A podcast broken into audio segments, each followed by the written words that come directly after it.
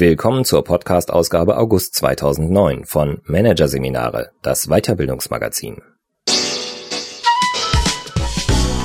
Dieser Podcast wird Ihnen präsentiert von Konkurrenzberater.de, systematische und professionelle Wettbewerbsanalyse für den Mittelstand. Der Konkurrenzberater hilft mit neuen Tools und systematischem Training für effektiveres Marketing und mehr Umsatz. Am Ende dieser Ausgabe hören Sie noch ein paar kurze Hinweise auf weitere Podcasts aus dem aktuellen Heft. Doch zunächst Wettbewerbsfaktor Vertrauen. Wie Manager wieder glaubwürdig werden. Von Stephen M. R. Covey. Mitten hinein in die Diskussion um verlorenes Vertrauen in Manager und Management hat Stephen M. R. Covey sein Buch Schnelligkeit durch Vertrauen platziert. Darin bezeichnet er Vertrauen als die wichtigste und gleichzeitig am häufigsten unterschätzte wirtschaftliche Ressource überhaupt. Für Managerseminare hat der amerikanische Bestsellerautor seine zentralen Thesen zusammengefasst und einen Weg zu mehr Vertrauen im Management skizziert. Hier ein Kurzüberblick des Artikels. Weltweite Vertrauenskrise. Wie es um das Vertrauen in den Nationen bestellt ist. Größere Geschwindigkeit, kleinere Kosten. Die Folgen von Vertrauen. Zentraler Wettbewerbsfaktor. Warum Vertrauen in der Wirtschaft immer wichtiger wird. Vertrauen in eigene Versprechen. Die Grundvoraussetzung für Glaubwürdigkeit. Ehrlichkeit und Kongruenz. Die Bausteine der Integrität. Win-Win-Orientierung statt Egoismus. Welche Absichten Vertrauen erzeugen. Glaubwürdig durch Fähigkeiten warum Führungskräfte lernen und lehren sollten. Und Ergebnisse erzeugen Vertrauensguthaben, warum ohne Resultate keine Glaubwürdigkeit aufgebaut werden kann. Es gibt etwas, das alle Menschen, Beziehungen, Teams, Familien, Organisationen, Volkswirtschaften, Nationen und Zivilisationen auf der ganzen Welt gemeinsam haben. Wenn man es zerstört, wird dies die mächtigste Regierung, das erfolgreichste Unternehmen, die einflussreichste Führung, die größte Freundschaft, den stärksten Charakter oder die tiefste Liebe zu Fall bringen. Wenn man es aber pflegt und klug einsetzt, kann es in allen Lebensbereichen bisher nie erreichte Erfolge bringen. Diese eine Sache ist Vertrauen. Vertrauen ist der Treibstoff, der die soziale Welt am Laufen hält. Doch der ist knapp geworden, wie ein Blick auf die aktuellen Schlagzeilen in den Gazetten verdeutlicht. Neues Motto der Beschäftigten Traue keinem. Vertrauen verzweifelt gesucht. Drei Viertel aller Deutschen haben Vertrauen in Unternehmen verloren. Beziehungen zerbrechen, weil das Vertrauen fehlt. Wem kann man heutzutage überhaupt noch trauen? Was die Presse derzeit pointiert, hat die Wissenschaft kürzlich analysiert. Genauer gesagt, der britische Soziologe David Halpern hat auf der Grundlage von Daten des World Value Surveys, einer weltweiten Werteumfrage unter rund 92.000 Personen, untersucht, wie es um das Vertrauen in den Nationen bestellt ist. Für die USA kam er zu dem Ergebnis, dass lediglich 34 Prozent der Bevölkerung glauben, Menschen außerhalb ihrer Familie und des engsten Freundeskreises vertrauen zu können. In Großbritannien sind es nur 29 Prozent. In Deutschland immerhin noch 49 Prozent. Zyniker könnten an dieser Stelle einwenden, na und? Vertrauen ist vielleicht eine schöne soziale Tugend, aber mehr auch nicht. Oder lässt sich beweisen, dass sich Vertrauen in irgendeiner Weise bezahlt macht? Die Antwort ist ein klares Ja. Denn Vertrauen wirkt sich in jeder Art von Beziehung immer auf die Schnelligkeit und damit auch auf die Kosten aus. Die Gleichung dazu lautet, sinkt das Vertrauen, sinkt auch die Schnelligkeit und die Kosten steigen.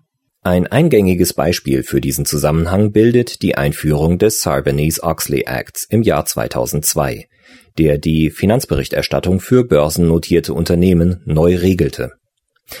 Erlassen wurde er als Reaktion auf die Bilanzskandale um Unternehmen wie Enron und WorldCom, mit dem Ziel, das Vertrauen in den amerikanischen Aktienmarkt wiederherzustellen. Aber zu welchem Preis? Wirtschaftswissenschaftler haben ausgerechnet, dass allein die Umsetzung eines einzelnen Paragraphen des Gesetzes die amerikanischen Aktienfirmen jährlich 35 Milliarden Dollar kostet. Der Sarbanes-Oxley Act ist gewissermaßen ein Ersatz für gesunkenes Vertrauen. Und zwar einer, der die Prozesse enorm verlangsamt und sie sehr teuer macht. Der Zusammenhang von Vertrauen, Schnelligkeit und Kosten gilt natürlich auch andersherum. Steigt das Vertrauen, steigt auch die Schnelligkeit und die Kosten sinken. Diese Erfahrung hat auch mein bekannter Jim gemacht, der in New York einen Imbissstand besitzt, an dem er Donuts und Kaffee verkauft. Zur Frühstücks- und Mittagszeit bildeten sich immer lange Schlangen. Einige Kunden, beobachtete Jim, gingen wieder und kauften ihre Snacks woanders. Um das Problem zu lösen, kürzte er kurzerhand den Kassiervorgang ab. Er stellte ein Körbchen mit Geldscheinen und Münzen auf die Theke und vertraute die Bezahlung seinen Kunden an. Nun könnte man vermuten, dass die Kunden sich öfters zu ihren Gunsten verrechnen. Doch genau das Gegenteil war der Fall. Den Menschen gefiel offenbar das Vertrauen, das Jim ihnen entgegenbrachte. Sie zahlten es ihm mit mehr Trinkgeld und Treue zurück. Jim konnte seinen Umsatz schließlich verdoppeln. Ähnliche Effekte für Großunternehmen haben die Berater von Watson Wyatt in einer Studie aus dem Jahr 2002 nachgewiesen. Dieser zufolge ist die Rendite für die Aktionäre von Unternehmen, in denen zum einen großes Vertrauen herrscht und denen zum anderen großes Vertrauen entgegengebracht wird, dreimal so hoch wie bei Firmen mit geringeren Ausprägungen auf der internen und externen Vertrauensskala. Mittlerweile, sieben Jahre später, dürfte die durchschnittliche Vertrauensrendite noch höher ausfallen, Tendenz weiter steigend. Hintergrund in der global vernetzten Welt besteht die Möglichkeit, digitale Daten enorm schnell und kostengünstig um den ganzen Globus zu schicken. Das hat zur Folge, dass immer mehr Menschen in immer mehr Tätigkeitsbereichen konkurrieren. Thomas Friedman, Kolumnist der New York Times, spricht in diesem Zusammenhang von einer neuen, flachen Ökonomie, in deren Zentrum Partnerschaften und Beziehungen stehen. Diese gedeihen aber nur durch Vertrauen und sterben ab, wenn kein Vertrauen vorhanden ist. Friedman schreibt, ohne Vertrauen kann es keine flache Welt geben da Vertrauen das Element ist, das es uns ermöglicht, Mauern niederzureißen, Schranken abzubauen und Grenzen zu überwinden. In einer flachen Welt ist Vertrauen unerlässlich. Weitergedacht bedeutet das, die Fähigkeit, Vertrauen bei Kunden, Geschäftspartnern, Investoren und Mitarbeitern aufzubauen, auszuweiten oder wiederherzustellen, ist in einer globalen Wirtschaftswelt eine der wichtigsten Managementkompetenzen überhaupt. Um Vertrauen aufzubauen, bedarf es, das liegt auf der Hand, vor allem eines Glaubwürdigkeit. Doch worauf fußt wiederum diese? Was ist die Grundvoraussetzung für Glaubwürdigkeit?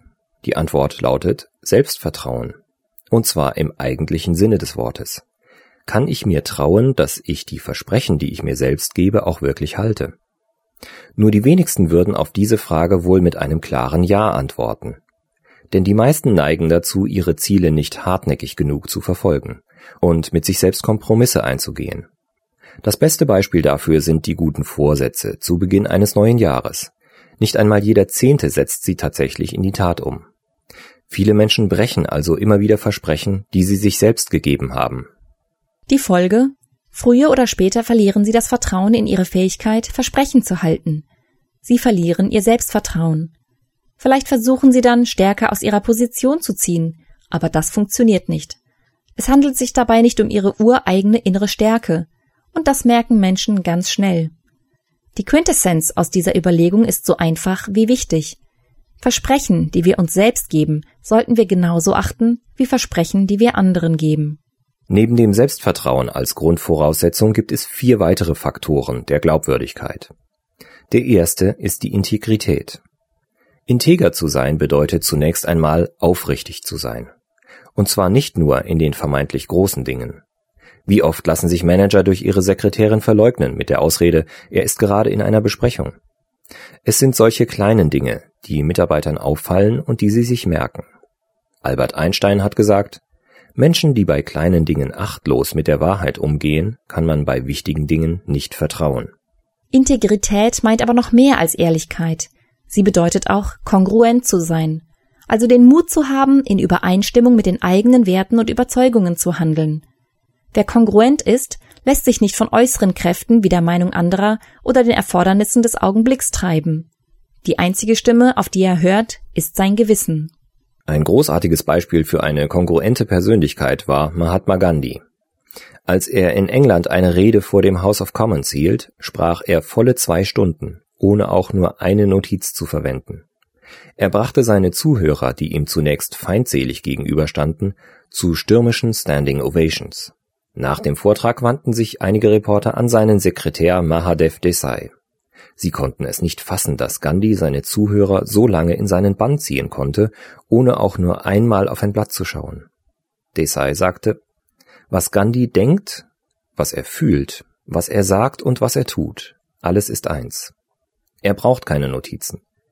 Sie und ich, wir denken etwas anderes, als wir fühlen, sagen noch etwas anderes und machen dann wieder etwas ganz anderes. Wir brauchen Notizen und Ordner, um alles im Kopf zu behalten. Gandhi lebte im Einklang mit den Werten und Prinzipien, für die er stand. Das strahlte er durch jede Pore seines Körpers aus. Das war es, was seine enorme Ausstrahlung ausmachte. Den zweiten Glaubwürdigkeitsfaktor bilden die Absichten, also die Motive und Agenten, die die Ziele des Handelns vorgeben. Da Absichten nicht sichtbar sind, tendieren Menschen dazu, die Absichten anderer auf der Grundlage eigener Erfahrungen zu beurteilen. Nun neigen Menschen aber auch dazu, sich an negative Erfahrungen besser zu erinnern als an positive. Zusammengenommen ergibt sich daraus folgende Problematik. Die eine schlechte Erfahrung, die ein Beschäftigter mit einem Arbeitgeber gemacht hat, prägt fortan sein Bild aller Manager. Er vermutet hinter ihrem Handeln zuerst immer die schlechten Absichten, die in dem einen Fall offenbart wurden. Vor diesem Hintergrund wird verständlich, dass gerade einmal 42 Prozent der amerikanischen Beschäftigten glauben, dass dem Management wirklich etwas an ihnen liegt, wie die Berater von Towers Perrin kürzlich ermittelt haben. Meinen Erfahrungen nach hegen die meisten Manager gegenüber ihren Mitarbeitern nämlich durchaus gute Absichten, nur versäumen sie es allzu oft, diese zu kommunizieren. Nicht so Doug Conant. Der CEO von Campbell Soup legt neuen Mitarbeitern und Geschäftspartnern immer bereits in der ersten Stunde seine Absichten und Motive klar dar. Durch solche Offenheit baut er nicht nur Vertrauen auf, sondern wird auch gezwungen, wie er es ausdrückt, das wahrzumachen, was er gesagt hat. Eine Agenda, die besonders viel Vertrauen hervorruft, ist das ehrliche Streben nach dem beiderseitigen Vorteil. Wie können wir alle gewinnen? Das Gegenteil einer solchen Win-Win-Agenda ist Egoismus. Ich will gewinnen. Punkt. Auf diese Weise lassen sich sicher auch kurzfristig gute Ergebnisse erzielen, aber nicht dauerhaft. Denn wer selbstsüchtig handelt, errichtet Hindernisse des Argwohns und Misstrauens, statt Brücken der Glaubwürdigkeit zu bauen. In manchen Bereichen sind egoistische Agenten besonders ausgeprägt, zum Beispiel in der Baubranche. Dort haben viele das Deckmäntelchen vermeintlicher Fairness schon lange fallen gelassen. Hier geht es oft nur um Gewinn und Verlust. Um den eigenen Ertrag zu steigern, gilt nahezu jedes Mittel als erlaubt. Zwischen den Firmen und den Subunternehmern herrscht typischerweise Feindschaft. Das US-Bauunternehmen Shear Holmes wollte bei diesem durch Misstrauen geprägtem Spiel nicht mehr mitmachen und hat vor einigen Jahren einen völlig neuen Weg eingeschlagen. Die Rolle der Subunternehmer wurde neu definiert. Sie wurden von nun an als Handelspartner bezeichnet und auch so behandelt. Bei allen Projekten werden die Subunternehmen jetzt mit an den Tisch geholt und es wird über eine gemeinsame Win-Win-Agenda gesprochen. Dazu legt Shia Holmes immer sämtliche Zahlen offen. Die Folge? Die Bauzeiten konnten deutlich verringert werden, was die Kosten senkte. Die Einsparungen wurden zum Teil an die Kunden weitergegeben, was die Zahl der Weiterempfehlungen steigerte. Wie gesagt, Vertrauen steigert die Schnelligkeit und reduziert dadurch die Kosten. Von der Vertrauensdividende profitieren alle Beteiligten. Die besten Absichten bleiben allerdings wertlos, wenn man sie nicht in die Tat umsetzen kann. Unsere Fähigkeiten, Fertigkeiten und all das Wissen, das wir nutzen, um Erfolge und Ergebnisse zu erzielen, bilden daher die dritte Voraussetzung für Glaubwürdigkeit. Da sich im Webzeitalter das Wissen der Welt mittlerweile alle zwei bis zweieinhalb Jahre verdoppelt, ist auch die Halbwertszeit von Fähigkeiten so kurz wie nie zuvor. Wer in der Welt von gestern noch äußerst kompetent war, wird in der Welt von heute vielleicht nicht mehr mithalten können. Um glaubwürdig zu bleiben, müssen Führungskräfte deshalb permanent ihre Fähigkeiten erweitern, sich weiterbilden. Das wohl wichtigste Wissen für Führungskräfte ist das um Trends und Entwicklungen. Welche gesellschaftlichen Strömungen gibt es? Wie verändern sie die Nachfrage? Und wohin müssen wir uns daher entwickeln? Das ist nicht nur für die Unternehmenssteuerung zentral, sondern auch für die Führung. Ich habe einmal den Strategie- und Marketing-Experten Jack Trout gefragt, was in seinen Augen der Schlüssel zur Führung ist. Seine Antwort Letztlich folgen Menschen denen, die wissen, wohin sie gehen. Trouts beeindruckende Antwort möchte ich noch um einen Zusatz erweitern. Und Menschen folgen denen, die Ergebnisse vorweisen können. Denn wer Erfolge erzielt hat, dem werden auch weitere Erfolge zugetraut. Wenn man Ergebnisse vorzuweisen hat, ist das, als würde man ein Guthaben ansammeln, sagt Jack Welch. Erfolg schafft Vertrauen. Ergebnisse bilden daher den vierten Glaubwürdigkeitsfaktor. Wer keine Ergebnisse erzielt, kann dauerhaft keine Glaubwürdigkeit gewinnen. Natürlich lassen sich Ausreden suchen. Vielleicht mag es sogar gute Gründe geben. Letztlich aber gilt, fehlen Ergebnisse, fehlt auch Vertrauen. So einfach ist das. Und so hart. Wenn eine Person hingegen hervorragende Ergebnisse vorlegen kann und zudem auch noch gute Absichten besitzt und integer ist, wird man ihr eine Aufgabe trotzdem nicht anvertrauen, wenn man denkt, dass sie nicht die nötigen Fähigkeiten dafür besitzt. Wer wiederum ausgezeichnete Fähigkeiten besitzt und auch gute Ergebnisse vorweisen kann, dem wird niemand völlig vertrauen, insofern er nicht davon überzeugt ist, dass er und sein Wohlergehen ihm wichtig sind. Um glaubwürdig zu sein und Vertrauen erzeugen zu können, müssen alle vier Voraussetzungen für Vertrauen erfüllt sein. Integrität, gute Absichten, Fähigkeiten und Resultate. Denn Menschen sehen in dieser Beziehung nur das Ganze. In ihren Augen hat man Glaubwürdigkeit oder man hat sie eben nicht. Tom Peters rät, fragen Sie sich, strahle ich Vertrauen aus? Ausstrahlen, ein großes Wort. Rieche ich nach Vertrauen?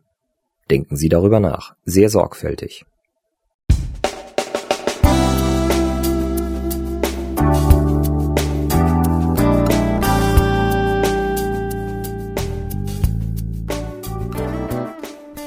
Sie hörten den Artikel Wettbewerbsfaktor Vertrauen wie Manager wieder glaubwürdig werden von Stephen Emma Covey.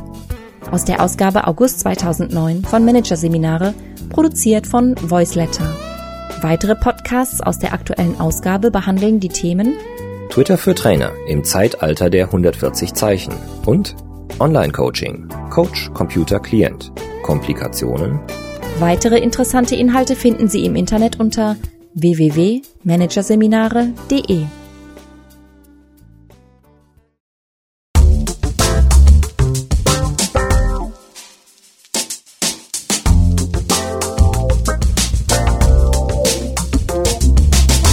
Das war der Podcast von Managerseminare, das Weiterbildungsmagazin. Ausgabe August 2009. Dieser Podcast wird Ihnen präsentiert von www.konkurrenzberater.de. Konkurrenzanalyse als Navigationssystem für den Wettbewerb. Übrigens, immer mehr mittelständische Unternehmen investieren in eine professionelle und systematische Wettbewerbsbeobachtung und sind dadurch schneller am Markt, machen mehr Umsatz, kommunizieren klarer. Mehr Informationen, Beratungs- und Trainingsangebote zum Thema Konkurrenzanalyse finden Sie unter www.konkurrenzberater.de